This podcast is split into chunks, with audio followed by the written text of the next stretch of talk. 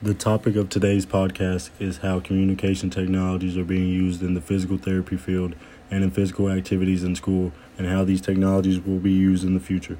Physical therapy and exercise play important roles in the lives of many. Physical therapy is great for anyone wanting to rehab from an injury, improve their mobility, reduce pain, and so on.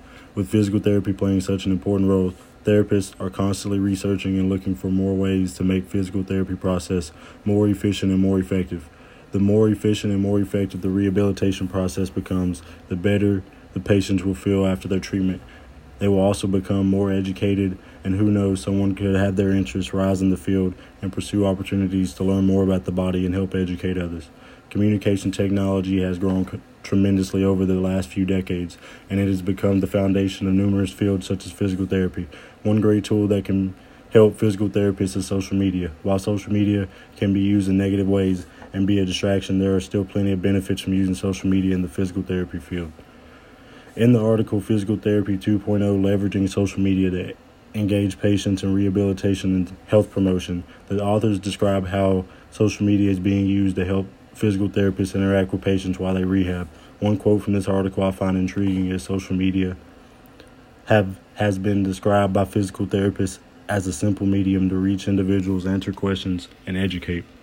With the help of social media, physical therapists can establish a platform that can that millions of people can view and read. This is very beneficial because it allows physical therapists to reach people who they previously could not reach, thus giving physical therapists and doctors a platform to communicate with patients, learn more about their specific cases, and educate them on their injury and other injuries. With this new information, patients can be more aware of their body. For and for example how common injuries can occur the symptoms of the injuries and most importantly the treatment options available for the patients to overcome their setback communication is key in the rehabilitation process patients and doctors must be on the same page in order for the rehabilitation process to be successful and social media has helped improve communication between doctors and patients while social media is a very effective tool used in physical therapy, there are also other technological advances that have entered the rehabilitation world. One prime example is the Nintendo Wii and other gaming consoles, which physical therapists incorporate in their patient plans in order to spice things up.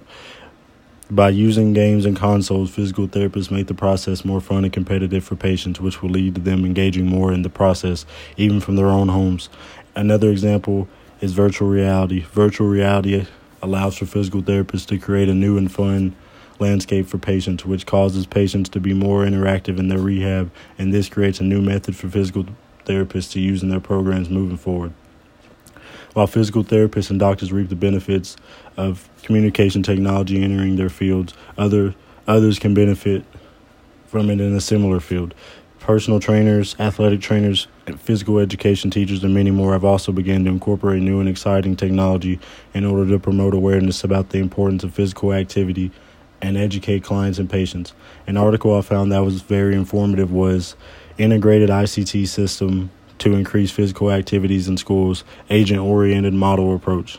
This article discusses how information and communication technologies have changed the li- landscape for the lives of many, more specifically, the lives of youth. Times have changed. The youth are spending more time using technology and other devices rather than getting the physical physical activity that they need in order to maintain a healthy lifestyle while growing up. This article presents research that was conducted in Latvian schools on creating a model that will use and commu- that will use information and communication technologies more effectively in order to increase physical activities in schools. The model that is used in the research has three basic layers motivation layer, design layer, and implementation layer. The three levels must be used by everyone involved, which are all called agents. An agent is the human and man made components of a system.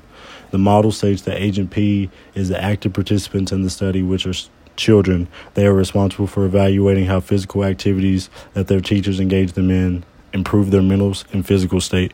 Agent O are the teachers and event organizers. They are responsible for following the correct laws when regarding physical activity, setting up and promoting events that require physical activities from kids in their school, keeping the kids safe, and recording the events, the results from the events. The last agent in the model is Agent S, which are spectators of the events. They can include past participants, parents, and other teachers, or anyone just interested in wanting to watch. I really like the model that the article presented the three layers are all each important for creating an effective plan to integrate ICT systems and into physical activity. Motivation is key because teachers must find ways to motivate their students to remain physically active in a world that is filled with technology and distractions. For teachers to do this, they must use the last two layers effectively design and implementation. If the teachers don't design and implement effective strategies to increase physical activity, students will become less motivated to be physically active. This model should be used by more schools across the world in order to continue to use technology in a positive way to promote healthy living and physical activity in the future, I see more and more ways that communication technologies can be used to educate people, rehab people, and establish a foundation many people can use.